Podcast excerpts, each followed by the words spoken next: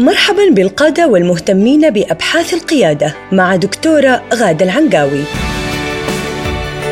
حيث تقدم لكم أبعاد القيادة المتعددة للمنظمات وفرق العمل. وتلتقي بكم كل أسبوع في لقاء شيق لطرح مفاهيم حديثة تثري رحلتكم القيادية.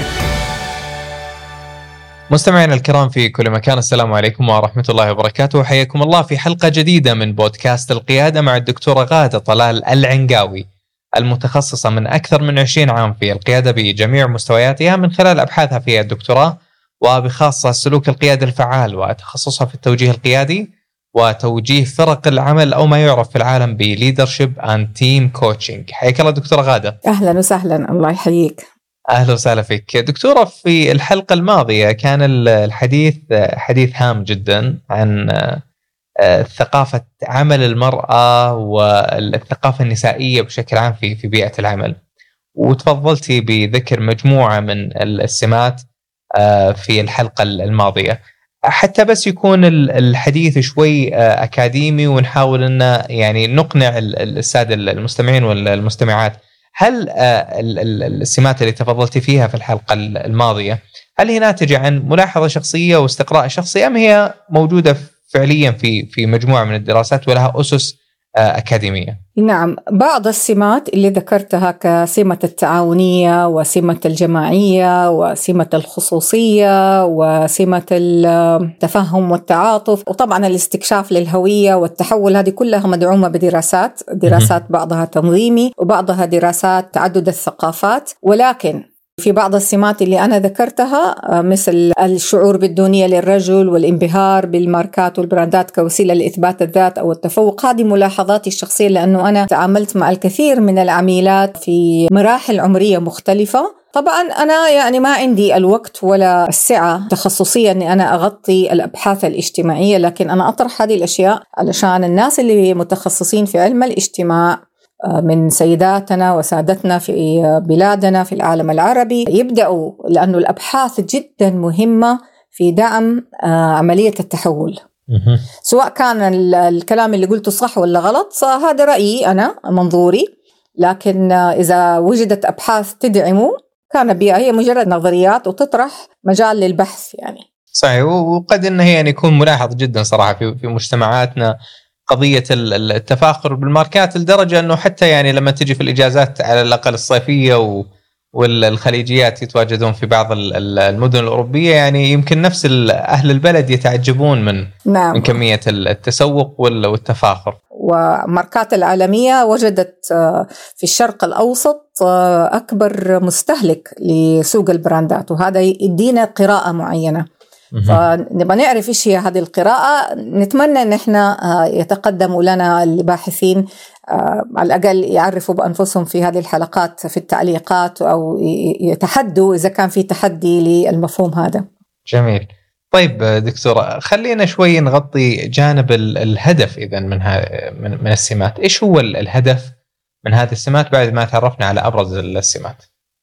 هو طبعا من أهم الأهداف لموضوع السمات إنه يفهم الرجل المرأة تفهم المرأة الرجل وكل واحد بيتعامل مع مين وهويته إيش هي وبالتالي يستطيع أن يصل إلى أرضية مشتركة في التواصل في مجال المهنة والعمل وفي الحياة الاجتماعية أيضا سواء كانت حياة زوجية أو حياة أسرية أو مجرد حياة اجتماعية خارجية لأنه أنا أنا بستخدم أنوثتي للوصول إلى قرار معين في منظمتي مثلا. نعم. حتى أقنع رئيسي في العمل بشيء فأنا بستخدم أنوثتي بشكل أو بآخر. نعم. وفي نفس الوقت بطالب بحقوقي. فهنا في نوع من الصراع الداخلي. نبغى نعرف يعني أول شيء المرأة نفسها تبغى تعرف هل هي كده؟ وثاني شيء الرجل لازم يدرك إذا كانت المرأة بتستخدم هذه الأدوات.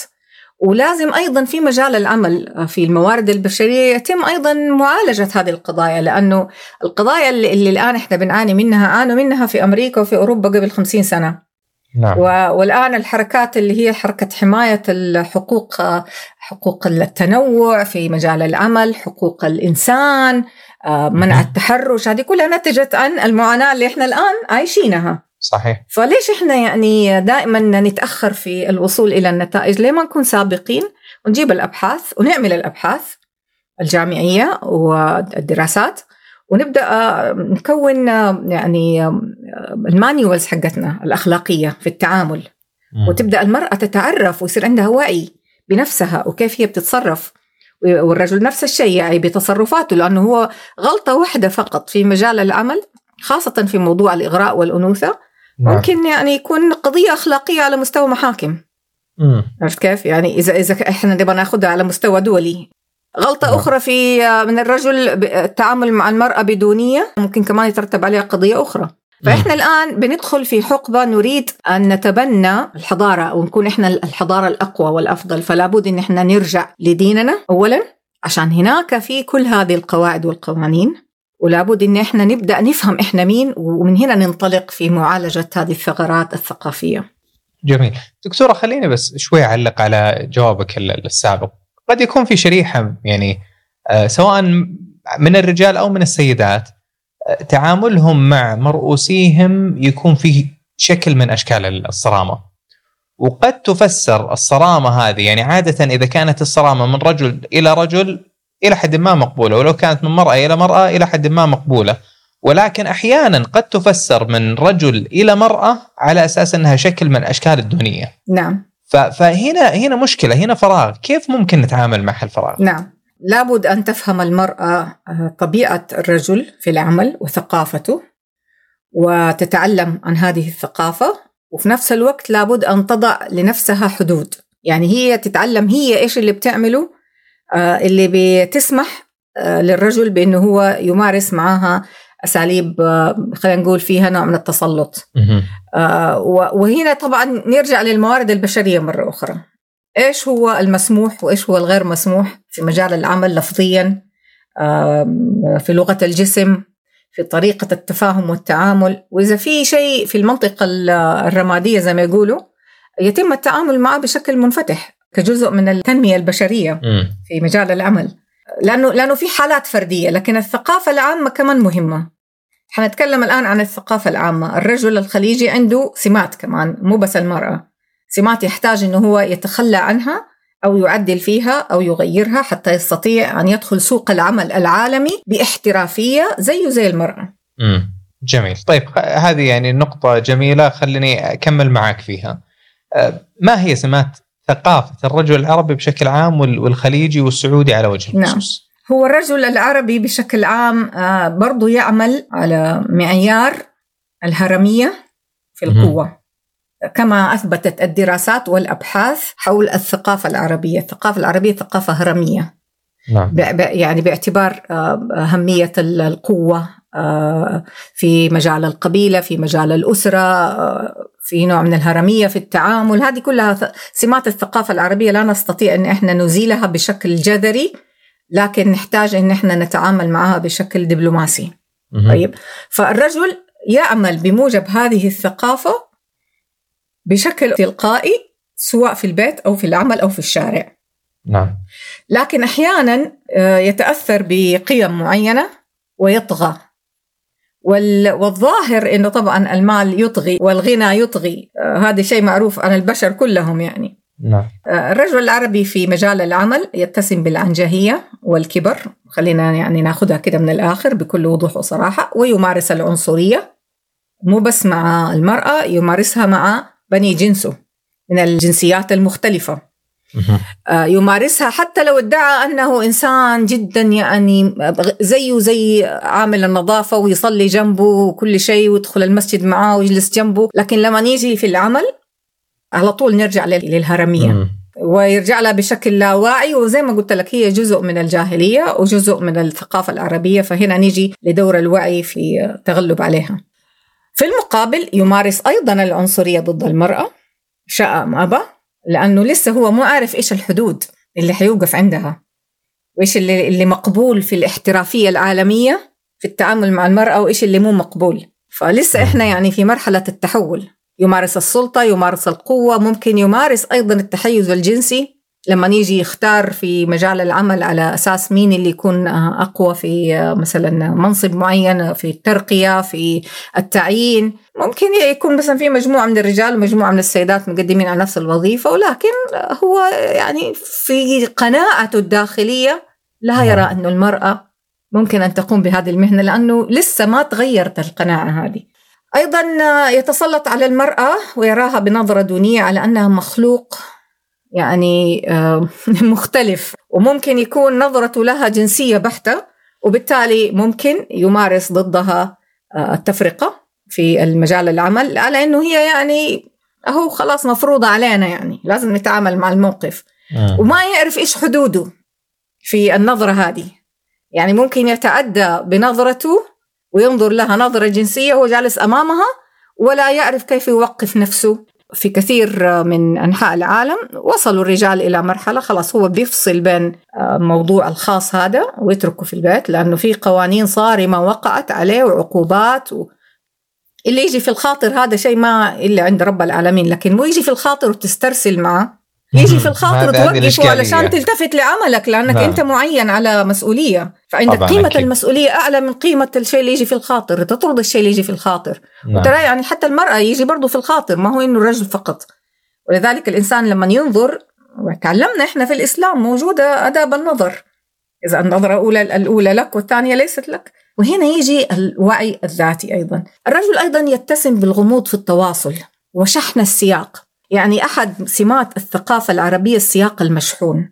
يعني ترى أنا ما حقول لك إيش اللي أنا أبغاه منك. أنت لازم تفهم إيش المطلوب منك من لغة جسمي من المكان اللي أنا جالس فيه من طريقة نبرة صوتي. طيب شحن السياق بالنسبة للمرأة ترى هذا يعني جدا متعب.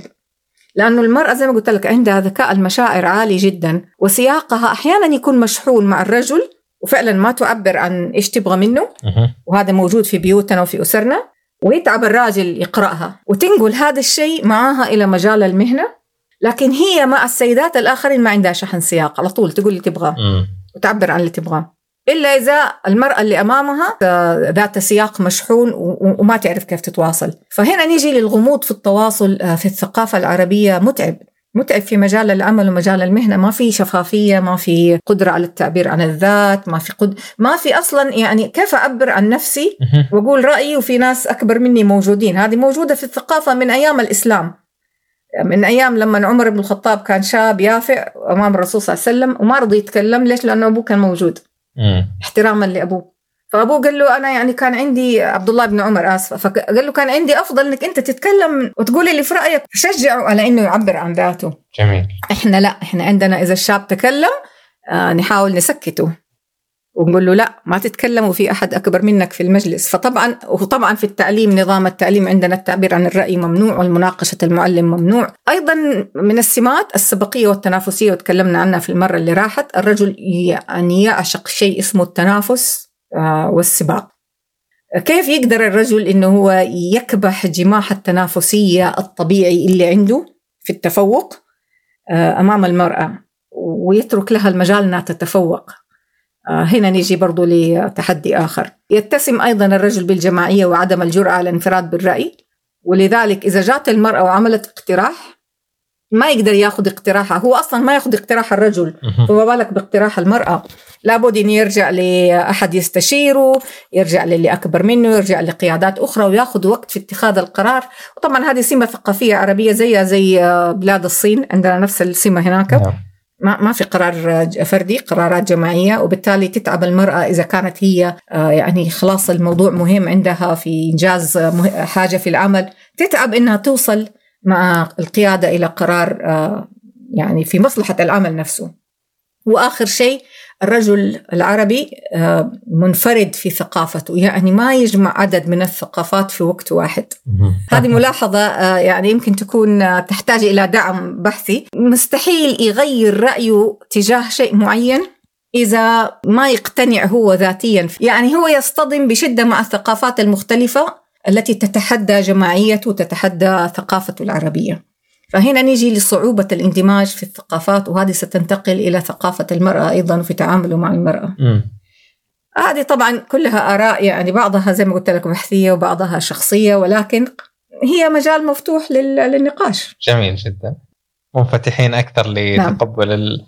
يعني الأشكال المراقبة المجتمع اللي أحيانا قد نتفق أو نختلف عليها. خليني بس باخذ دكتورة جزئية. نعم. آه، تفضلتي فيها في جوابك السابق وممكن نختم فيها حلقة اليوم اللي هي جزئية إنه آه، اليوم ينظر الرجل آه، للمرأة في المجتمع الغربي بشكل عام وفي المجتمعات الغربية بأن المرأة بإمكانها أن تقوم بكل شيء يقوم فيه الرجل والعكس صحيح. الرجل بإمكانه أن يقوم بكل شيء يقوم تقوم فيه المرأة.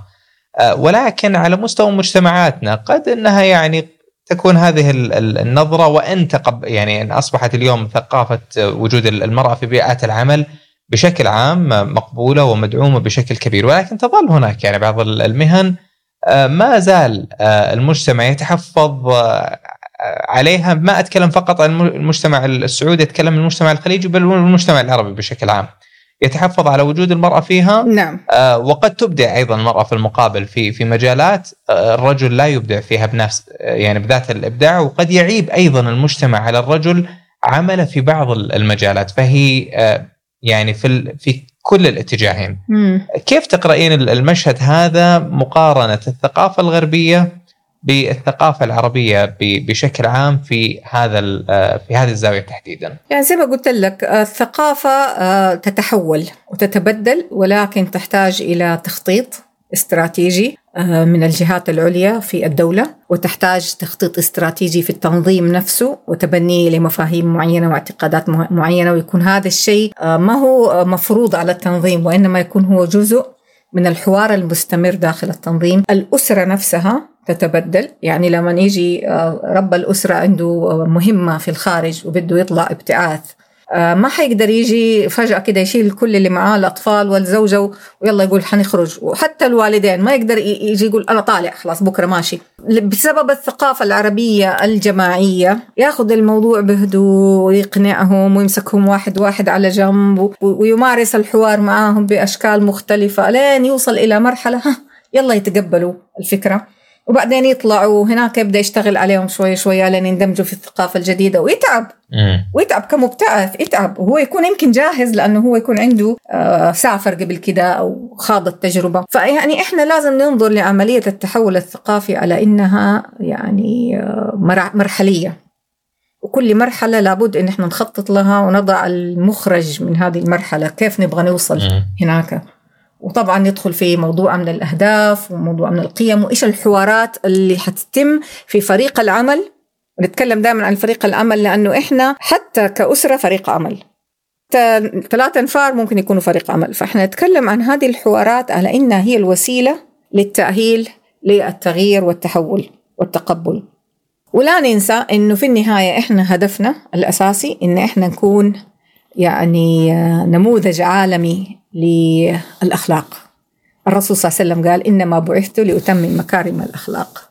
ففي النهاية إحنا لو نظرنا لثقافتنا الإسلامية كمسلمين حنلاقي جوا في هذا النموذج موجود. إحنا كل اللي نحتاج نعمله. ما نستورد النموذج من الخارج. إحنا نجيبه من الداخل ونعيد إخراجه في قالب حديث يتناسب مع الظروف المعاصرة عشان الناس يبدأوا يشوفوه ويقتنعوا فيه ويكون هو الوسيلة للحوار وتسهيل هذا الحوار معهم وفيما بينهم. جميل. الحديث معك ماتع ولكن الوقت دائما.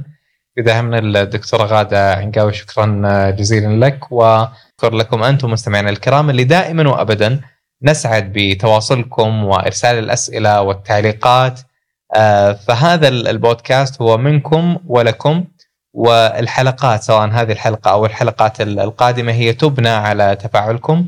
فبالتالي نسعد بتفاعل الجميع حول القيادة التنظيمية وقيادة فرق العمل في موقع البودكاست الخاص وهو newcharismaticleader.com وأيضا في جميع وسائل التواصل المتاحة في الختام. تقبلوا أطيب التحايا مني. أنا محدثكم عبد العزيز الحجي. نلتقيكم على خير. في أمان الله. استمعتم للدكتورة غادة العنقاوي تتحدث عن قيادة المنظمات وفرق العمل في بودكاست القيادة. إلى أن نلقاكم مجدداً.